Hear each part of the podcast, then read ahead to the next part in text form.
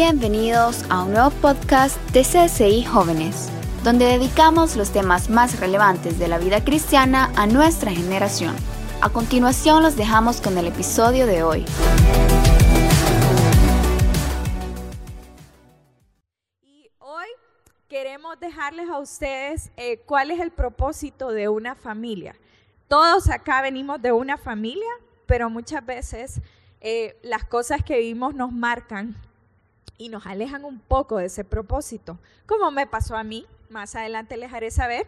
Y eh, la verdad que queremos que cada uno de ustedes luchen por ese propósito y que realmente sea Dios el que les revele a cada uno de ustedes eh, ese plan divino que Él tiene para cada uno de nosotros, aún desde antes de que fuésemos formados en el vientre de nuestras mamás, Dios ya nos había dado un nombre y nos había dado un propósito.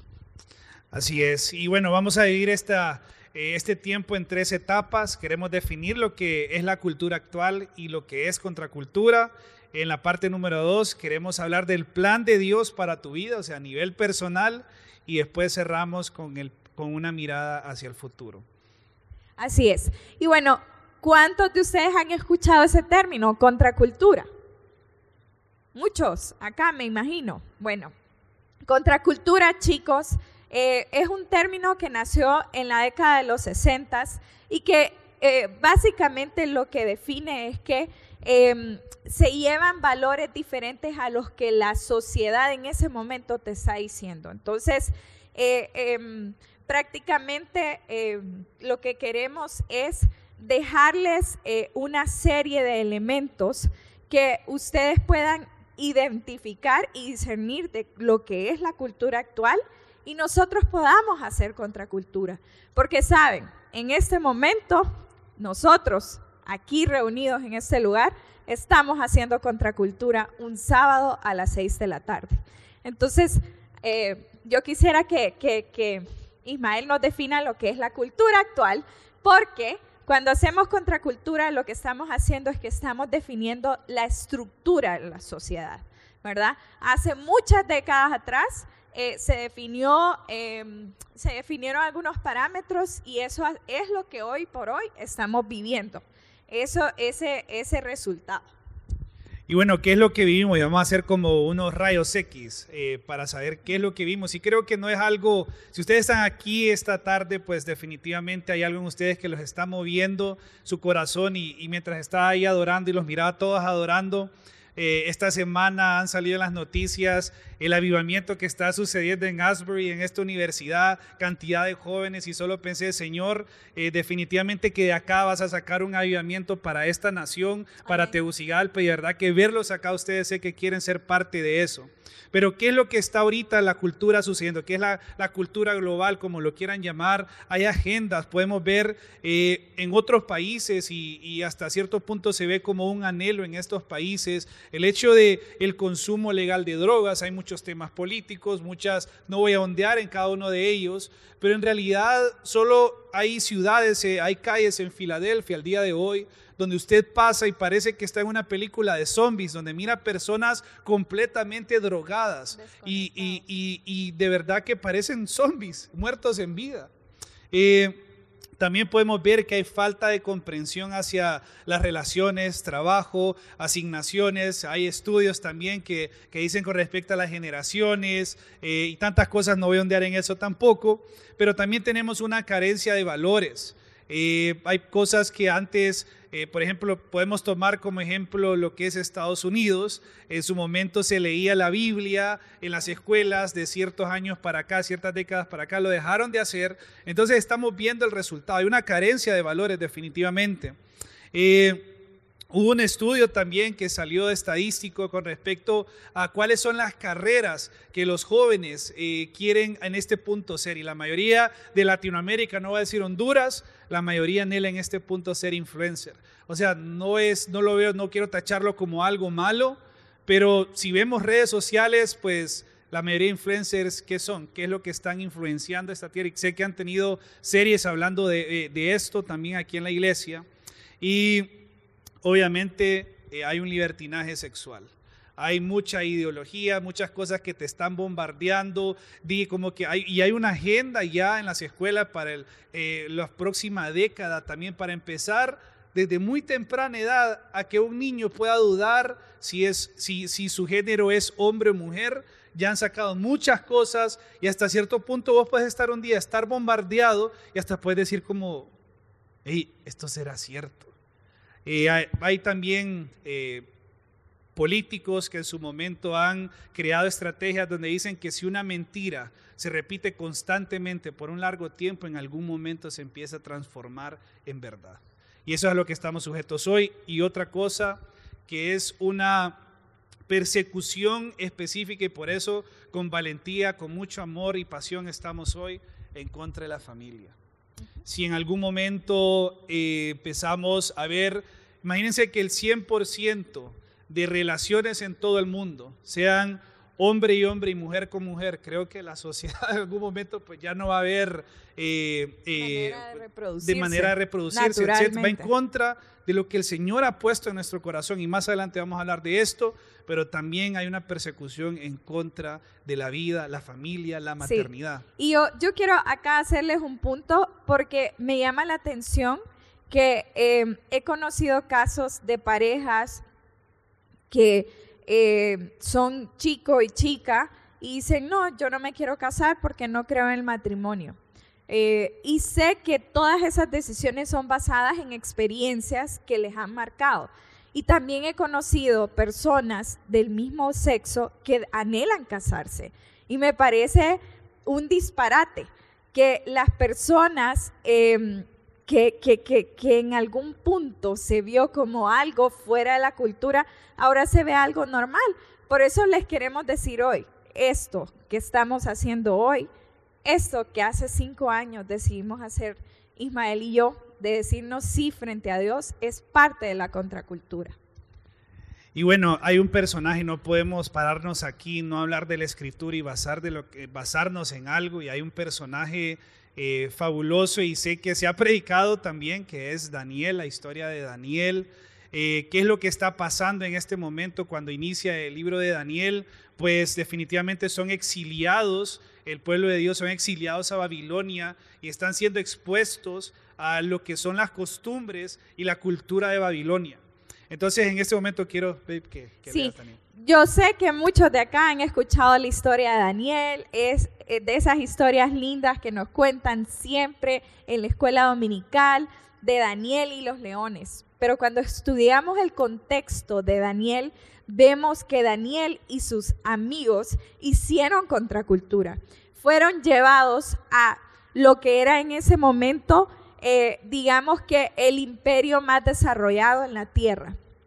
Y ahí ellos siendo nobles, siendo jóvenes educados, fueron llevados ante el rey y el rey dijo, ok, quiero que los desarrollen, quiero que les hagan, em, les den la mejor comida, la mejor vestimenta, porque quiero que estos jóvenes al cabo de tantos años, de tres años, sean eh, mis consejeros. Y en ese momento, ¿saben qué hicieron Daniel y sus amigos? Comenzaron haciendo contracultura.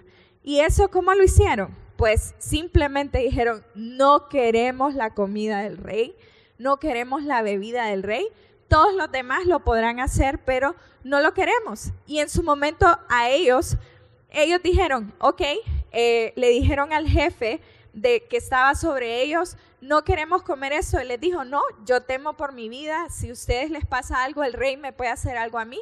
¿Y saben qué? Vinieron donde otra persona y le dijeron, no queremos comer esta comida, hace una prueba con nosotros. Y al cabo de un tiempo, ellos se miraban más sanos y se miraban más fuertes que todos los demás. Cuando es fácil adaptarnos a lo que se nos da. Díganme, si a ustedes los llevan a un palacio y les dicen, te vamos a tratar, eh, queremos que te desarrolles como consejero del rey, eh, ustedes, oígame, yo me sentiría súper así como, o sea, qué cool, ¿verdad? Que me consideren a mí, que vieron en mí y que me traigan lo mejor de la comida del rey. Eh, pues obviamente voy a querer probar lo mejor, pero ellos sabían que no querían contaminarse en ese momento. Y bueno, en Daniel, eh, capítulo 1, el versículo 12 dice, en la solicitud que decía mi esposa, dice, por favor, haz con tus siervos una prueba de 10 días, danos de comer solo verduras y de beber solo agua. Vamos a adelantarnos al versículo 17. Dice, a estos cuatro jóvenes Dios los dotó de sabiduría e inteligencia para entender toda clase de literatura y ciencia. Además, Daniel podía entender toda visión y todo sueño. Cumplido el plazo fijado por el rey Nabucodonosor y conforme a sus instrucciones, el jefe de oficiales los llevó ante su presencia. Luego de hablar el rey con Daniel, Ananías, Misael y Azarías, no encontró a nadie que los igualara, de, modo que los cuatro entraron a su, a su servicio. El rey los interrogó y en todos los temas que requerían sabiduría y discernimiento los halló diez veces más inteligente que todos los magos y hechiceros de su reino. Fue así como Daniel se quedó en Babilonia hasta el primer año del rey Ciro. Y qué hermoso poder leer esto que vos te puedas parar con valentía eh, eh, en esta generación y decir, ¿sabes qué? Si soy cristiano. Y empiezan con toda clase eh, en redes sociales. Twitter está catalogado como la red social que, que salís enojado después de meterte a Twitter y hay otras redes sociales. Pero el punto es que vos puedas pararte, ¿sabes qué? De todo lo que está sucediendo, yo no me voy a inclinar ante, esta, ante estas costumbres, ante lo que hoy se parece que es normal el Dios que nosotros tenemos es el mismo ayer, hoy y siempre.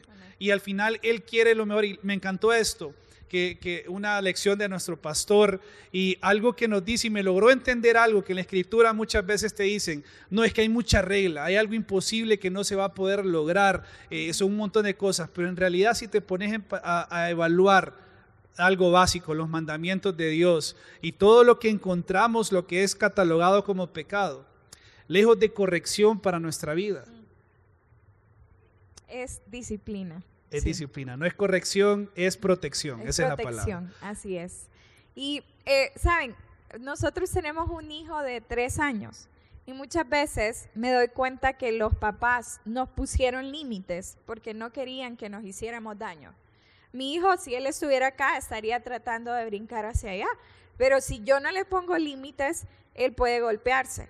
Y muchas veces el que nuestros papás nos digan como, no, no hagas esto, no hagas lo otro, eh, simplemente es una barrera que te protege, protege tu corazón y protege eh, tu integridad de algo malo. Pero cuando somos jóvenes no vemos eso. Y bueno, eh, es parte del plan de Dios para tu vida.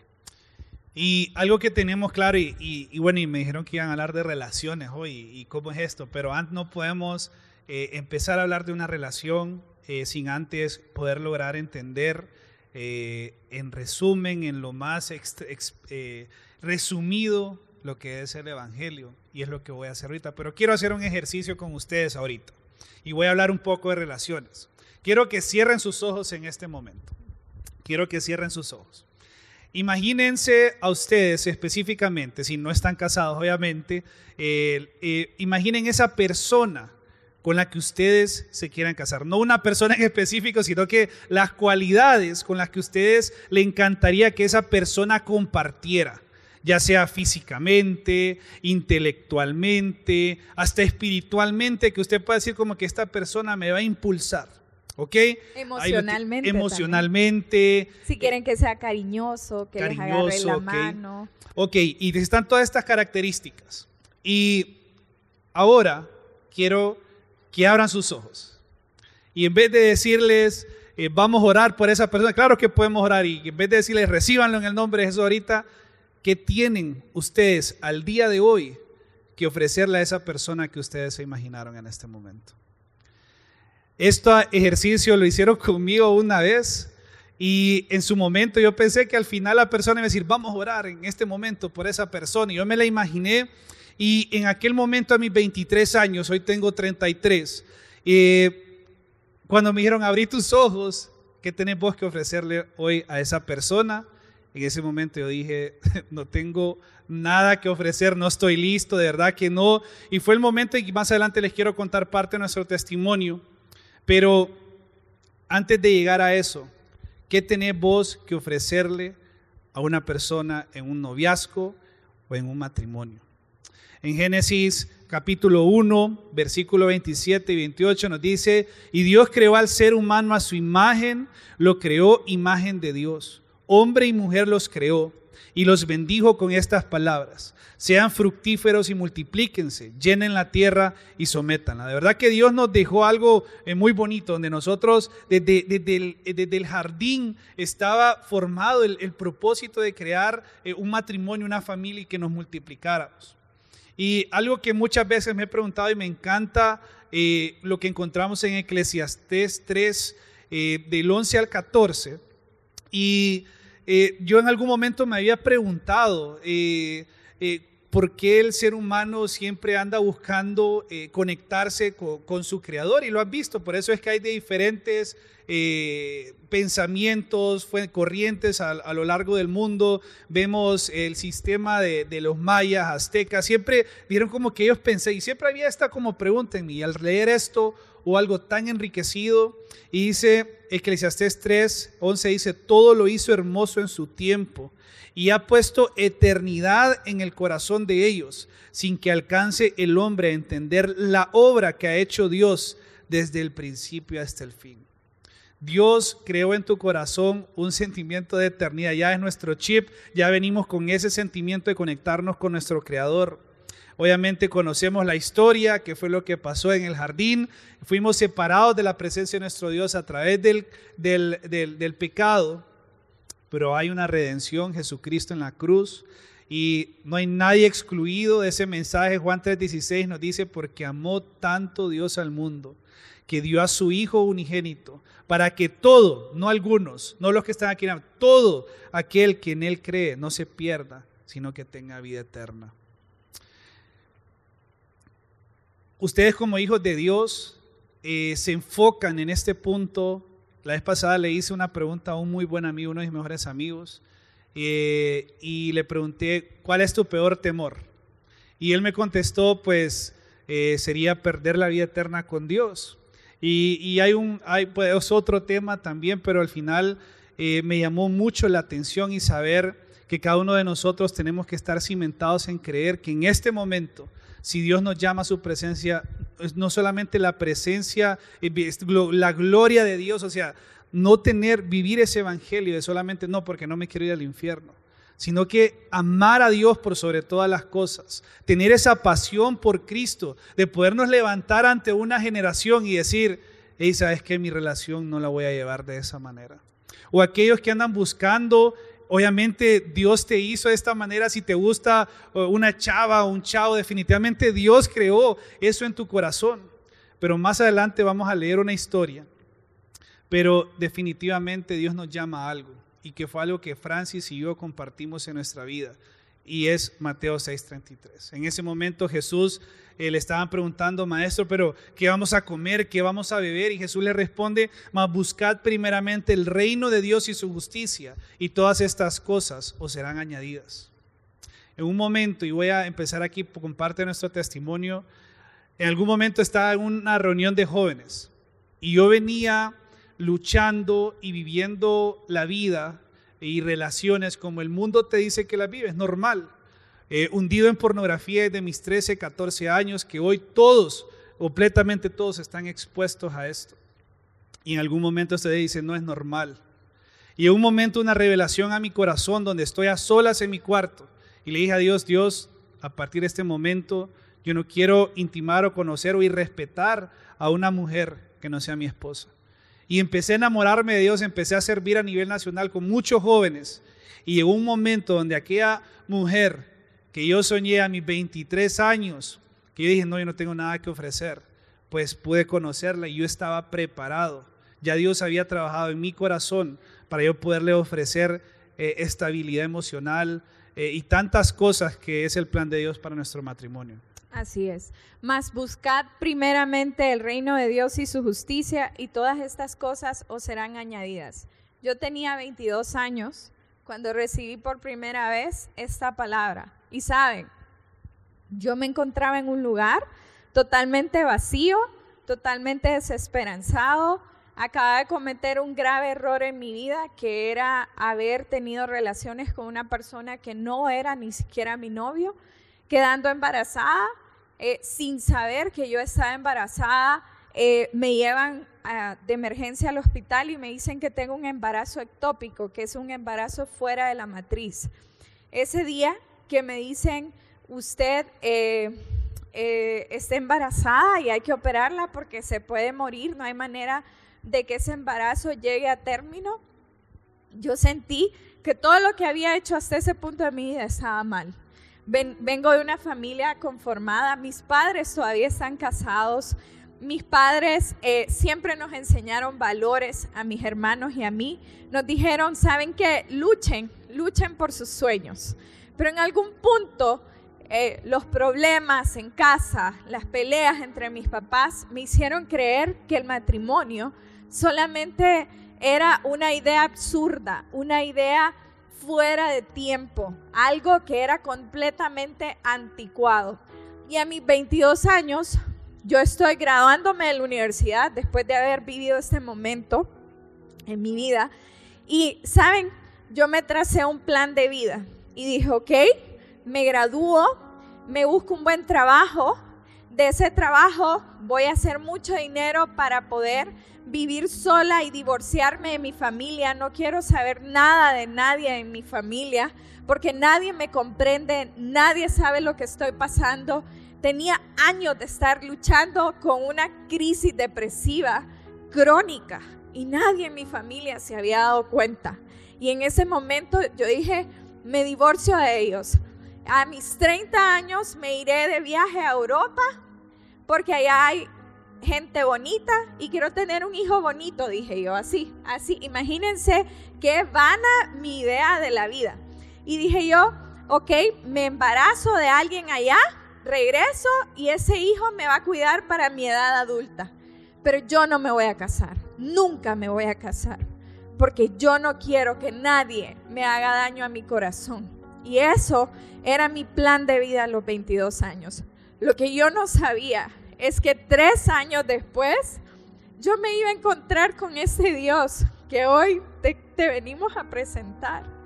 Este Dios que un día me dijeron, buscad primeramente de Dios y su justicia y todas las cosas serán añadidas. ¿Saben?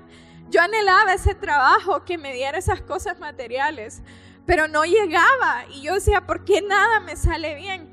Porque obviamente mi mente estaba fijada en cosas que no estaban en el plan de Dios para mi vida. Y Él viene y me agarra y así como lo cantábamos, Él es el agua que anhelé. Nunca más he tenido sed desde que le conocí. Él es quien basta en mi vida. ¿Saben?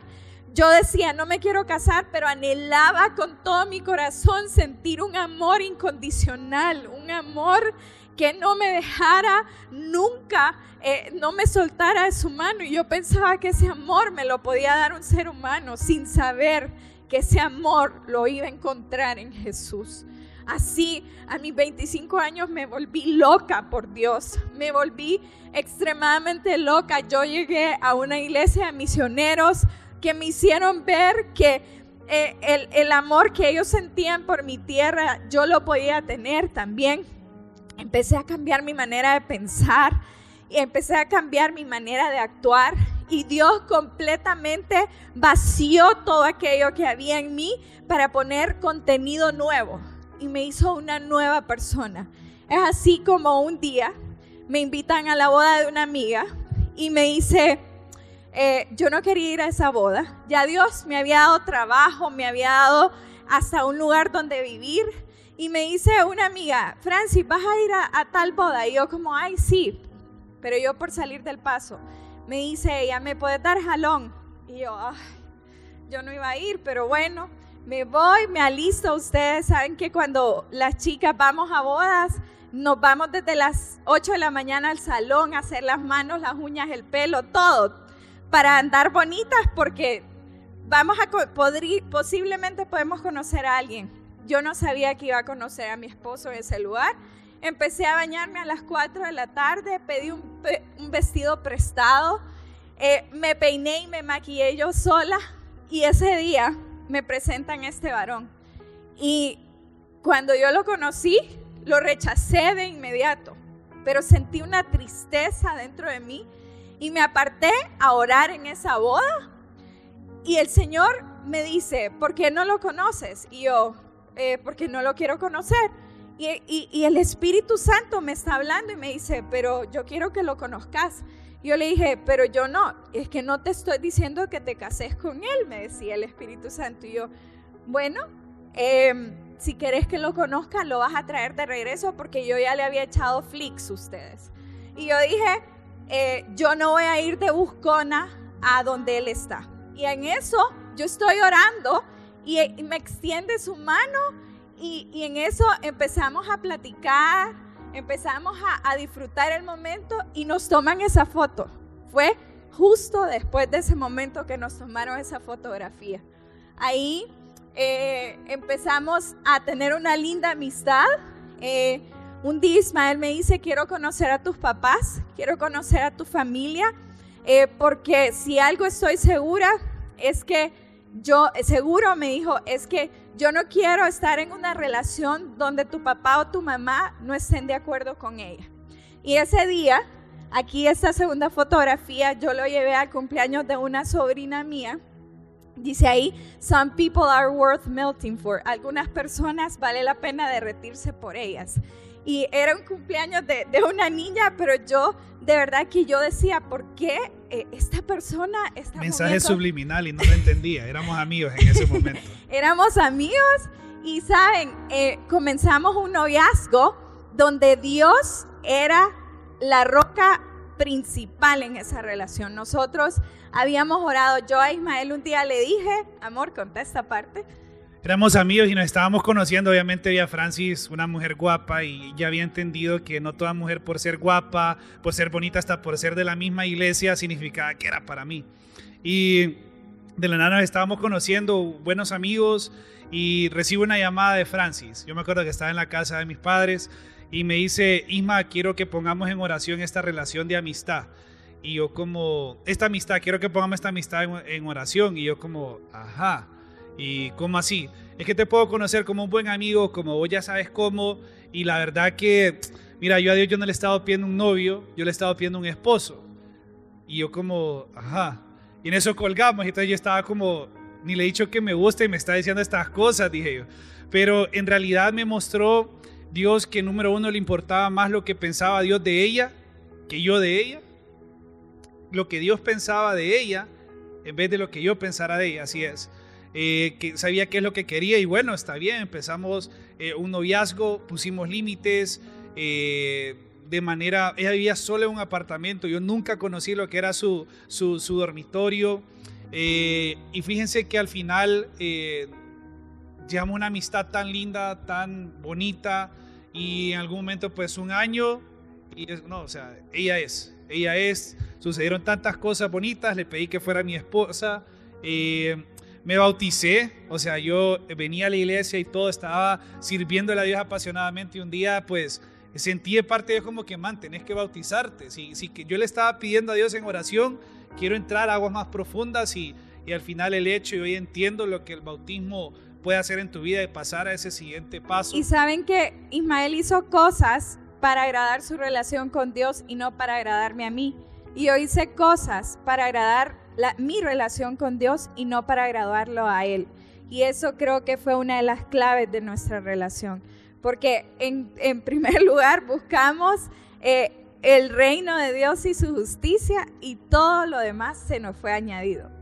Y entendimos que amar a una persona más que un sentimiento eh, es una decisión, eh, que amas a una persona imperfecta, una persona que nunca va a suplantar lo que Dios ha puesto, el sentimiento de eternidad en tu corazón, solamente Dios lo va a poder llenar. Y pues nos casamos, Dios nos regaló una boda hermosa, nuestras familias, cuando te vas a casar con alguien, se casa la familia, eh, y Dios fue ordenando todo completamente eh, Dios nos regaló una boda, literalmente, o sea, literalmente, o sea, de hasta todos los pagos, eh, todo lo que debe hacer, pues Dios nos lo regaló una boda hermosa. Ustedes me regaló un vestido de novia para las chicas acá, que estaba en mi Pinterest de hacía tres meses, cuando empezamos a hablar de boda, de una diseñadora australiana. Y yo me fui un día de viaje de trabajo y en ese viaje de trabajo dije, yo voy a buscar mi vestido de novia y saben, ahí estaba el vestido que yo había dado pin en Pinterest. Hasta esas pequeñas cosas Dios tuvo cuidado porque sabía cada anhelo de mi corazón. Y, y Él añade todo, chicos. Él añade todo cuando lo ponemos a Él en primer lugar. Y nos casamos y a los cuatro meses nos invitan a servir a un evento de matrimonio. Cuatro meses de casado fuera del país. Y fíjense que eh, en ese momento pues Dios eh, nos regaló una sanidad eh, de manera sobrenatural. Algo que había sido resultado en nuestra vida pasada. Una enfermedad de transmisión sexual.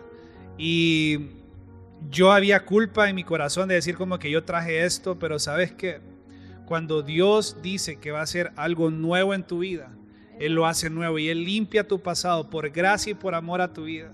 Y sin ondear mucho en esto, después de una semana de un diagnóstico que una enfermedad que iba a tardar de seis meses a un año, Dios lo hizo mientras nos habían llamado a este lugar. Si Dios te llama a servir, no es tanto por lo que vos vas, y no estamos parados acá para decirle tu historia de amor tiene que ser acá, no estamos aquí para darle gloria y honra a Dios y motivarte a vos que lo que sea que Dios, como Dios guía tus pasos, Él va a guiar tus pasos y va a hacer las cosas nuevas, pero al final que Dios se glorifica a través de nuestro matrimonio. Y requiere trabajo, requiere amor, requiere mostrar gracia todos los días y, al final de eso se trata. Entonces, aterrizando en este punto, una mirada hacia el futuro. Si vos anhelás en este momento, o sea, tenés tu mirada puesta en que un día te querés casar, ¿ok? Les voy a hacer otra pregunta. Si ustedes en este momento, independientemente de la edad que tengas, si puede que tenga 20 años, 35, no sé, estás dispuesto a casarte en este momento. Estás dispuesto, donde estás en esa temporada de tu vida, donde tu corazón está ubicado en el corazón correcto, en el corazón de Dios, eh, en muchas áreas, eh, y estás dispuesto a casarte ahorita. Si tu respuesta es sí, entonces creería que estás disponible para poder iniciar una relación de noviazgo. Si no, y sorry por lo que voy a decir, creo que no les voy a caer bien por lo que voy a decir, porque estás en una relación o tratando de conocer a alguien que el día de mañana va a ser el esposo de alguien más o la esposa de alguien más. Una vez escuché esta frase y me encantó y siempre que puedo la comparto. Y creo que un consejo hermoso para relaciones es amistades largas, noviazgos cortos, matrimonios para toda la vida. Y creo que es algo muy bonito. Y se los quiero dejar hoy y les voy a dejar una tarea porque creo que no va a haber mucho tiempo hoy, pero sí quiero cerrar con algo, que es la historia de Isaac eh, y Rebeca. Y justamente en Génesis 24 encontramos a, Abraham eh, diciéndole a un eh, siervo de su casa, el de mayor confianza, orar por la esposa de su hijo. Miren qué bonito. El día de mañana ustedes van a orar. Desde ya oramos por la esposa de nuestro hijo. Eh, aunque mi esposa piense que se va a casar, que es a y solo tiene tres años. Eh, pero qué importante es eso. Pero, ¿por qué trajimos esta historia? Porque hay una preparación en lo espiritual. Eh, hubo alguien orando por la esposa de Isaac, obviamente un hijo de promesa. Y llega este momento donde el siervo en medio de algún momento tan espiritual, tan lleno de ángeles, tan lleno de la presencia de Dios, hizo que conociera a esta persona, a Rebeca, y tal así como que el siervo se mira en esta oración con Dios a lo largo de, la historia, y, pues Rebeca se ve que cuando la conoce, eh, ella estaba con un corazón de, la, escritura dice que ella ya estaba dispuesta a contraer matrimonio, ya estaba en la edad para contraer matrimonio, sin embargo se había guardado, era virgen y, tenía un corazón de servicio. Y, Dios en ese momento pues la premia, el, siervo dice como que miren, eh, les cuenta toda la historia de lo que, con la forma en que él había orado y todo, y cómo Dios lo hizo. Pero el hermano Labán y la, y la mamá, momento, le preguntaron a ella, como, dame, pero, o sea, parece como que todo está arreglado, pero le preguntaron a ella, ¿te, querés ir? O sea, le dieron la decisión, entonces va a ser tu decisión también. en algún momento. Fue mi decisión en algún momento contraer matrimonio con mi esposa. Y después llega un momento tan hermoso donde se mira, cerrando el capítulo, se mira este encuentro donde viene Rebeca eh, eh, con el siervo y a lo lejos mira a Isaac. Y más bien como que ella como que se bajó del camello, ni sabía que era Isaac. Y le pregunta quién, quién es este muchacho. Y más bien Rebeca como que le dice, él es el hijo de mi amo. O sea, prácticamente él es tu esposo, mira. O sea, ni se tuvieron... Y ella sintió, o sea, se puso su velo. Y aunque se vea de esta manera, lo que discerní en este pasaje es que cuando Dios guía tus pasos, Él va a traer la persona adecuada, adecuada y la, con la persona que vos vas a unir ese propósito que Dios te dio a vos individualmente. Y cierra el capítulo en Génesis 24, Isaac amó a Rebeca. Entonces lo que queremos proponerte el día de hoy, de esa misma manera como un cristiano, como un hijo de Dios, pone su mirada en lo eterno, que lo incluyas también en esta parte de relaciones. Y de esa misma manera, cuando si tenés pensado iniciar una relación de noviazgo, que también esté enfocada en el matrimonio. Y es el lugar más seguro donde vos vas a estar. Pero nuestra mayor meta esta noche, para cerrar esta noche, es que busques primeramente el reino de Dios y su justicia. Y todos tus sueños, todos tus anhelos van a ser añadidos. Puedes pensar en esa persona especial para vos, escribirla en un cuaderno, ¿por qué no? A mí Dios muchas veces me pidió la lista de cualidades interminables que yo tenía para un esposo y saben, me sorprendió, porque la persona de quien yo me enamoré es completamente distinto a lo que yo una vez le pedí, es muchísimo mejor, muchísimo mejor. Y no saben lo lindo que es despertar cada día y saber que estás con tu con tu mejor amigo, con la persona con la que mejor ese equipo y no con la persona equivocada, con quien probablemente tu vida y tu propósito puedan correr peligro. Con esto queremos cerrar, la decisión es tuya. De aquí derivan decisiones cruciales en tu vida, donde tu propósito puede ser apalancado, puede ser impulsado o puedes estancarte. Lo que Dios ha dicho que va a hacer con tu vida él lo va a hacer. Y si quiero que, nos pongamos de pie en este momento y, vamos a orar, vamos a entregar este tiempo. Y nuestra oración eh, esta mañana, este día con mi esposa también fue, Señor, que, no se acuerden de nosotros, pero que sí se recuerden de este servicio como el día, Señor, donde sanaste mi corazón, donde infundiste aliento en mi vida, donde sanaste una herida muy profunda. Yo no sé cómo ustedes están el día de hoy, pero sí queremos orar por ustedes y saber que hay un equipo de personas orando por sus vidas y que hoy la presencia de Dios usted pueda sentirla en este lugar. Que todo pecado oculto que solo usted y Dios sabe que está trabajando y que lo tiene atado, que hoy esas cadenas puedan caerse en el nombre de Jesús. Gracias, Padre, por tu presencia en este lugar. Señor, venimos orando, Padre Santo, por esta generación, Padre, que clama tu nombre, que quiere levantarse, Padre Santo, y no inclinarse ante cualquier modelo que el mundo ofrece, Señor, sino que hoy, Padre, quieren entregarle, entregarse tu corazón, Padre, así como lo orábamos y lo hablábamos, Padre Padre, si hay pecados ocultos, Padre, si hay situaciones que no les permiten avanzar, relaciones, Padre, que, que no vienen de parte tuya, donde los dos se están dañando, Padre. Señor, venimos orando donde tú infundes aliento, donde tú infundes propósito en la vida de cada uno de ellos, Señor Jesús. Señor, si hay alguien esta noche, Padre, que quiere reconciliarse contigo, Padre y si quiere pasar enfrente a que alguien pueda orar por ellos, Padre, así con valentía, Padre, donde no se sienta juzgado de tu presencia, simplemente lo mueva y pase aquí enfrente donde podamos orar por ellos. Señor, o también, Padre, si ellos están ahí, Padre, que tu presencia pueda tocarlos. Que no tengan pena, Señor Jesús, que no, que no tengan miedo, Padre, de poderte eh, bendecir, de poder, Señor, declararte a ti, Padre, en su boca, Padre. Señor, oramos por esta generación. Esta generación te pertenece, Padre. Señor, y que en todo lo que ellos hagan, Padre, puedan glorificar tu nombre, Padre, ya sea en sus estudios, ya sea en su trabajo, ya sea en la forma de tratar a los demás, Señor Jesús, que puedan agradarte a ti, Señor Jesús. Señor, si hay alguien recibiendo, reconciliándose contigo esta noche, Padre Santo, que pueda buscarte a ti, Padre.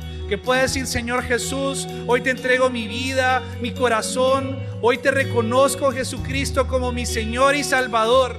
Espíritu Santo, te pido que a partir de este momento guíes mi vida todo esto te lo entregamos en el nombre de tu Hijo amado Jesús. Amén. Señor, yo en esta noche te quiero pedir por aquellos corazones, Señor, aquellos corazones que el día de hoy, Padre, saben que han estado nadando contra la corriente y que hoy se levantan en fe y en valentía, Señor, a hacer contracultura, Padre Celestial, para que todos allá afuera puedan ver, Padre, lo que tú eres capaz de hacer en la vida de un creyente, en la vida de una persona que se para en la brecha y que dice, sí, Señor, aquí estoy.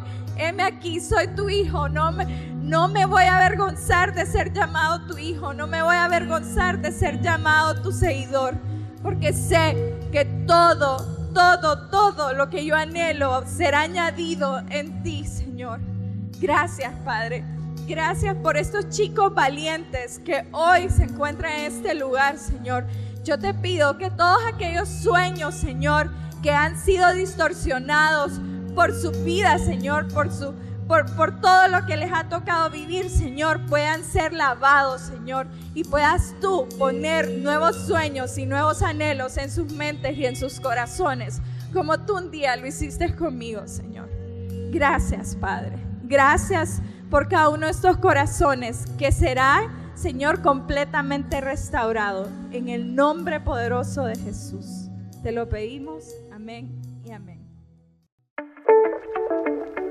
No te pierdas el próximo episodio. También puedes encontrarnos en Facebook, Instagram, Twitter, Telegram, YouTube y TikTok para tener acceso a más contenido.